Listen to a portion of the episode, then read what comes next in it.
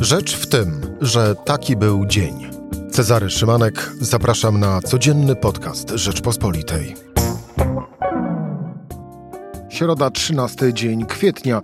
Adam Glapiński na ostatniej prostej do drugiej kadencji w fotelu prezesa NBP. Ale czy show must go on w tym przypadku? Z tym pytaniem do Grzegorza Siemieńczyka już za chwilę. Rzecz w tym, że zapraszam Cezary Szymanek. Słuchaj na stronie podcasty.rp.pl. Włącz Rzecz w tym w serwisie streamingowym.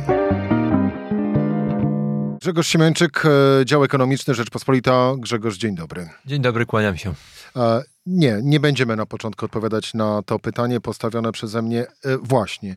Na, na początku mm, zacznę tak. Bardziej Adam Glapiński kojarzy ci się z Jastrzębiem, jak sam o sobie mówi, czy z panem od Bonmotów, biorąc pod uwagę to, co ostatnio mówi, szczególnie na konferencjach prasowych? On mi się od początku kojarzy z e, panem od Bonmotów. Ja pamiętam go jeszcze z czasów, jak był członkiem Rady Polityki Pieniężnej i no, ja, mało ja tego, pamiętam, byłem też jego... Pamiętam Adama Glapińskiego jeszcze z czasów, kiedy byłem jego studentem, ale to były czasy zamierzchłe. Ja, te, ja też, też pamiętam go z czasów swoich studiów i on zawsze miał taką skłonność do gawędziarstwa, którą też trud, której trudno nie doceniać, tylko rzeczywiście ona czasami jest nie na miejscu e, w, na konferencjach prasowych. E, prezesa. Na konferencjach prasowych, czy nie na miejscu, jeżeli chodzi o sprawowaną funkcję, czyli prezesa Narodowego Banku Polskiego, prezesa Banku Centralnego? Tak jest. Czasami można odnieść wrażenie, że jednak e, tym wypowiedziom brakuje powagi przynależnej do urzędu. A też te ostatnie konferencje prezesa Glapińskiego to wyglądają wprost jak wiece wyborcze adresowane do, do, do, do, do wyborców rządzącej partii. On właściwie nie odpowiada na pytania dziennikarzy, tylko peroruje i wygłasza z góry przygotowaną przemowę, która jest ewidentnie pod, pod, pod widzów telewizji skrojona. Pod widzów e, wiadomej telewizji, e, zwanej e, telewizją publiczną. To jeszcze na chwilę przy tym wątku. A, a który z bonmotów najbardziej utkwił ci w pamięci? Ten o szparagach, czy Buda dla psa? Te, te budy dla psa nie pamiętam, e, a ten o szparagach... Nie było, bo to było w kontekście funduszy europejskich, że należą nam się jak psu Buda, ale że pies nie powinien w budzie, tylko na posłaniu i na kanapie. Dobrze, dobrze mi o tym przypominasz. E, nada się do, do, do, do alfabetu glapińskiego. Ale te, ten o szparagach był, e, do, do, dosyć dobrze ilustruje właśnie to, jak, jak te, te, te krotochwilne wypowiedzi, no lekkie i umilające na pewno przebieg tych konferencji, jak one bardzo potrafią toksyczny przekaz e, nieść. Bo, bo, bo, bo po pierwsze to, to, to, było jawnie fałszywe. On powiedział, że e, gdybyśmy weszli do strefy euro, to, to, to Polacy by jeździli zbierać szparagi do Niemiec. Po czym powiedział też, że gdybyśmy weszli do strefy euro, znaczy, że wejść do strefy euro można wtedy, kiedy będziemy równie zamożni co Niemcy. No, chyba żaden ekonomista, nawet krytyczny pod, pod adresem euro, by się pod taką tezą nie podpisał. Więc chodzi o to, że on, on w tych swoich żartach często też po prostu głosi tezy jawnie, jawnie fałszywe. Żarty, czy no właśnie. I teraz zmierzamy bardzo płynnie do tego, co Adam Glapiński ma w głowie. Biorąc pod uwagę to, co wiemy y, o nim przez ostatnie lata, czyli kiedy y, zasiadał w fotelu, y, zasiada w fotelu prezesa Narodowego Banku Polskiego. Biorąc pod uwagę wypowiedzi Adama Glapińskiego, to co robi Narodowy Bank Polski, a właściwie nie, wypowiedzi i deklaracje Adama Glapińskiego, jesteś w stanie określić, jaki pogląd na gospodarkę, na ekonomię ma Adam Glapiński? Mm, nie, mam, mam, mam, mam, z tym e, problem. Też e, przypomnę sobie, kiedyś prowadziłem taką debatę z udziałem e, profesora Glapińskiego. On wtedy był członkiem Rady Polityki Pieniężnej. Rozmawialiśmy o książce Keynes kontra Hayek, co dobrze właśnie pokazuje, to, to są te dwa obozy e, w ekonomii, ten taki wolnorynkowy i ten taki bardziej interwencjonistyczny. E, I już wtedy było widać, że on z jednej strony ma takie, takie konserwatywne podejście, że właśnie widzi to, to taką, porząd, taką potrzebę mm, jakiejś takiej, takiej wolności gospodarczej, takiego samorzutnego ładu. I teraz na przykład to się przejawia w jego wypowiedziach o wadze gotówki. On, on prezentuje tę gotówkę jako taką, taki bastion wolności, że ludzie muszą po prostu mieć gotówkę, żeby nikt ich nie inwigilował i tak dalej. Więc on pod tym względem jest taki bardzo, bardzo wolnorynkowy.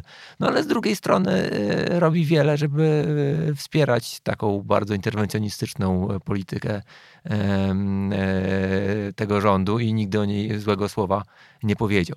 No właśnie, czyli dokonuje rzeczy, które tak naprawdę wydawałoby się jest nie do pogodzenia w jednym, w jednym ciele i w jednej, w jednej osobie, no bo to... On, on, on sam by pewnie się nazwał szumpeterystą. No, już byłem bliski stwierdzenia glapinistą, e, biorąc e, pod uwagę, e, biorąc pod uwagę nazwisko. No dobrze, to cofnijmy się do ubiegłego roku. W ubiegłym roku Adam Glapiński mówił tak. Będę się starał o drugą kadencję. Bardzo bym chciał drugą kadencję i czuję się właściwie przygotowany, coraz lepiej przygotowany. No i e, po tych słowach e, minęło kilka tygodni i prezydent Andrzej e, Duda zgłosił kandydaturę Adama Glapińskiego na kolejną kadencję prezesa Narodowego Banku Polskiego. A ja zapytam cię inaczej. Czy Adam Glapiński jest przygotowany mm, po tej pierwszej kadencji lepiej do pełnienia drugiej kadencji?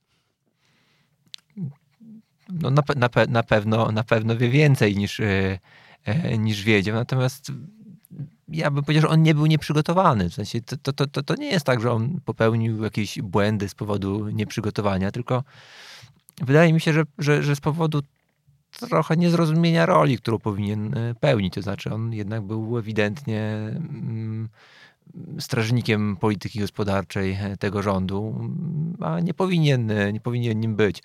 Więc ja, ja bym mu nie odmówił przygotowania. Bardzo biegle e, włada e, narzędziami, które w Narodowym Banku Polskim ma, e, tylko nie zawsze ich używa we właściwym celu.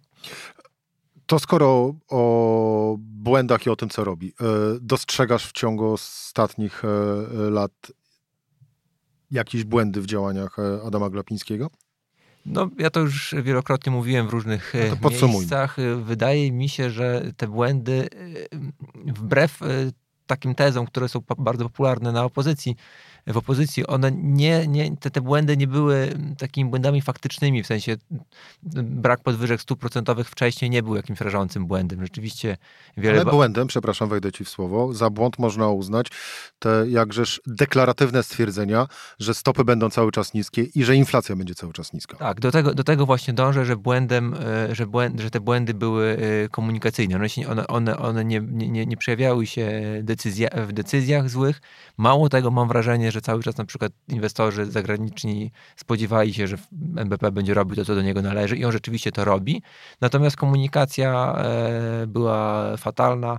Ona też była fatalna wcześniej, kiedy, kiedy prezes e, to, to, to było na przełomie 2020-2021 roku, kiedy e, prezes Glapiński wprost e, grał sobie z rynkami e, i wprowadzał właściwie inwestorów celowo w błąd, mówiąc, że w grudniu 2020 roku, że grozi nam poważne spowolnienie i że być może będzie trzeba po raz kolejny obniżać stopy procentowe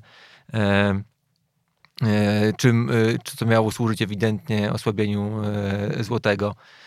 I to był taki blef, który moim zdaniem był zupełnie nie na miejscu. No i tych takich właśnie błędów, które miały służyć jakimś ewidentnym, ewidentnemu wpływaniu na kurs walutowy było więcej. Między innymi ta, o której mówiłeś, to, że on e, do ostatniej chwili upierał się, że te stopy procent, że podwyżki stóp procentowych nie są potrzebne, po czym na, jeszcze we wrześniu mówił, że to będzie szkolny błąd, po czym nagle w październiku e, postanowił te stopy procentowe podnieść, e, zaskakując rynek i robiąc to chyba świadomie. No właśnie, tak naprawdę zaskakując chyba też zwykłych Polaków, którzy zawierzyli mu i wzięli kredyty, ufając, że rzeczywiście z gospodarką będzie jak będzie, a z kolei jest jak jest. A wracając do wspomnianej przez ciebie operacji na, e, na złotym, czyli grudzień 2020, tak, 2020, no to było to ewidentne zagranie e, pod e, zmaksymalizowanie zysku Narodowego Banku Polskiego. No i również dzisiaj ta kwestia, bo nie bez powodu mówimy o Adamie Glapińskim, no bo dziś dla przypomnienia w, na Komisji Sejmowej Finansów Państwa staje ocena Adama Glapińskiego w kontekście właśnie wniosku na o objęcie owej funkcji na drugą, na drugą kadencję. No i tam wśród zasług, bo teraz płynnie przechodzimy do zasług, padło takie stwierdzenie z ust wnioskodawców, czyli ze strony Kancelarii Prezydenta, że zasługą Adama Glapińskiego jest to, że Narodowy Bank Polski wpłaca rekordowy zysk do budżetu państwa. To jest zasługa czy nie? No, jest to zasługa, z tym, że. Jakim nie, kosztem? Nie, nie, można, nie można, jakby to, to, to nie jest rolą banku centralnego, żeby, do, żeby zasilać e, budżet. No, gdyby tak miało być, to bank centralny przecież mógłby po prostu rząd finansować. Są też zresztą zwolennicy takiego, e, takiego modelu e, państwa. Więc ja bym tutaj w ogóle nie widział. To nie jest, to nie jest rola banku centralnego. No dobrze. A widzisz jakieś plusy yy, kończącej się właśnie kadencji Adama Glapińskiego? Zapadła cisza. Mm, Nie, szczerze, Grzegorz myśli. szczerze, szczerze, szczerze, powiedziawszy, to, znaczy to, to, to, to, trudno, to trudno oceniać, bo, bo nie wiemy, jakie, jakie, jakie, jakie byłyby alternatywy. Nie wiemy, jakby się zachowywał inny e, prezes banku centralnego. E, Na pewno nie można go na przykład oceniać przez pryzmat tej wysokiej inflacji, bo ona nadal by taka była, gdyby niezależnie od tego, jakie by te decyzje były podejmowane i kiedy. E, Natomiast nie potrafię się doszukać jakichś takich plusów, e, właśnie takich, których, żeby, żeby, on zrobił coś, czego nie można byłoby oczekiwać od, od, od każdego innego ekonomisty na tym stanowisku, a być może parę minusów bym znalazł. No to w takim razie idźmy jeszcze tymi minusami. Mówiliśmy o komunikacji, to co jeszcze? No, drugą, drugą, drugą, drugą sprawą, na którą bym zwrócił uwagę, jest takie podkopanie, mm, mm, takie podkopanie e, e, zaufania do, e, do, do Rady Polityki Pieniężnej. Znaczy on w, w, w paru miejscach wręcz prześmiewczo wypowiadał się o niektórych członkach Rady poprzedniej kadencji. E, I też podjął kilka decyzji, które y, tę Radę Polityki Pieniężnej e, zmarginalizowały. To znaczy, między część ważnych decyzji w tej polityce antykryzysowej w czasie pandemii była podejmowana przez zarząd e, NBP-u, a nie przez Radę Polityki Pieniężnej. To dotyczy tego ilościowego łagodzenia polityki pieniężnej, ale też dotyczy interwencji e, walutowych, które stały się ważnym narzędziem w polityce pieniężnej. To są rzeczy, które, za które odpowiada zarząd, a nie Rada Polityki Pieniężnej. No i potem też ograniczył możliwość e, występowania e, tych członków Rady Polityki Pieniężnej na różnych konferencjach. Niby tylko formalnie, ale praktyce chyba, chyba jednak ich nieco zastraszył, tak mi się wydaje.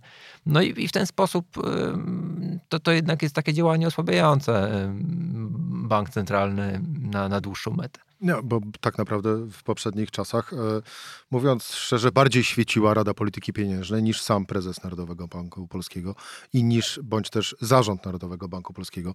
E, tak to przynajmniej e, pamiętam z historii i ze swojego dziennik, dziennikarskiego doświadczenia. Kolejny minus? Bo mamy już komunikację, e, marginalizacja Rady Polityki Pieniężnej. No i takie pod, pod, to podważanie autorytetu, to, to tylko podważanie, podważanie autorytetu Narodowego Banku Polskiego, ale to się wiąże z, z tym, tymi o czym, z tymi, z tymi komunikacyjnymi, tak.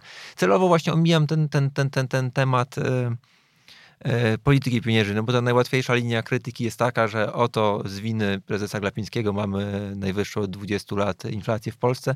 No to według mnie jest jednak takie... nadużycie intelektualne. Znaczy, nie, ja, ja bym się pod tą tezą akurat nie podpisał, nie winiłbym go za tą inflację. Faktycznie jest tak, że ona w dużej mierze nie jest zależna od tego. A podpisałbyś się w takim razie pod taką tezą, y, że y, paliwem owej inflacji była rozdmuchana i jest cały czas rozdmuchana polityka fiskalna rządu, którą wspierał e, prezes NBP Adam Glapiński. Mm, Tak, można powiedzieć, że ona, znaczy, ona też nie jest ewidentnym paliwem i nie była od, od, od początku, tak? E, To, ta, ta, ta, ta ekspansywna polityka fiskalna się teraz stała e, problemem. W tych poprzednich latach przed pandemią tam rzeczywiście było dużo takich jednorazowych zjawisk, jak, jak e, ten, ten nieszczęsny wzrost cen wywozu śmieci, e, wzrost cen energii. To wszystko tą inflację rzeczywiście już wtedy e, pchało w górę. Potem się na to nałożyły te zaburzenia pandemiczne w łańcuchach dostaw. Natomiast ta ekspansywna polityka fiskalna jest czynnikiem, który teraz tę inflację będzie utrwalał i rzeczywiście prezes NBP zdaje się jej sprzyjać. No to na koniec, gdybyś był posłem e, i miałbyś prawo głosowania na sali plenarnej za lub przeciw kandydaturze Adama Glapińskiego na kolejną kadencję e, w fotelu prezesa Narodowego Banku Polskiego, to co byś zrobił? Ja bym zagłosował przeciwko. E, Choćby dlatego, że mm, wydaje mi się, że zmiana na tym stanowisku mm, nie mogłaby nic złego uczynić, a być może par, pod paroma względami by tę politykę Narodowego Banku Polskiego poprawiła. Chociaż nie sądzę, że właśnie zmieniłaby jej rdzeń, to znaczy to, w jakim kierunku zmierzają stopy procentowe to jest w pewnym sensie na takim autopilocie. Natomiast jeśli sobie myślę o innych potencjalnych kandydatach e, na to stanowisko, to chyba bym zagłosował przeciwko. E, no właśnie, a propos owej e, komunikacji, to kilka dni temu na Twitterze w jednej z dyskusji naszych kolegów po fachu przemknęło mi takie stwierdzenie, że gdyby na przykład szefem Banku Centralnego w Polsce był Mario Draghi, to wystarczyłoby tylko, żeby powiedział dzień dobry, a rynki by już się wystraszyły i nie musiałby tak naprawdę nic robić. Coś w tym jest, że komunikacja tak naprawdę z inwestorami i z rynkami jest e, czasami o wiele ważniejsza niż to, co e, decyduje, niż to, o czym decyduje Rada Polityki Pieniężnej. I dlatego tak mocno to akcentuje taka zabawa z rynkami, że się próbuje ich zaskoczyć, że, że, że, że, sprawia się, że te słowa prezesa przestają być wiarygodne, że trzeba je brać w jakiś nawias. Ona jest po prostu, ona, to może się wydawać banalne, ale jest na dłuższą metę niebezpieczne. No właśnie, można dojść do takiego wniosku, że Adam Glapiński przegrał tą swoją zabawę z rynkami rynkami de facto. Właściwie został zmuszony do zrobienia tego, czego rynki od początku e, oczekiwały. I tu już stawiamy kropkę. Grzegorz Siemieńczyk, dział ekonomiczny Rzeczpospolita. Grzegorz, dziękuję Ci bardzo za rozmowę. Dziękuję. To była Rzecz w tym środę. Cezary Szymanek, do usłyszenia jutro o tej samej porze.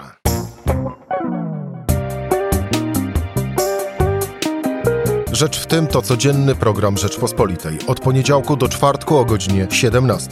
Słuchaj na stronie podcasty.rp.pl. Włącz Rzecz w tym w serwisie streamingowym.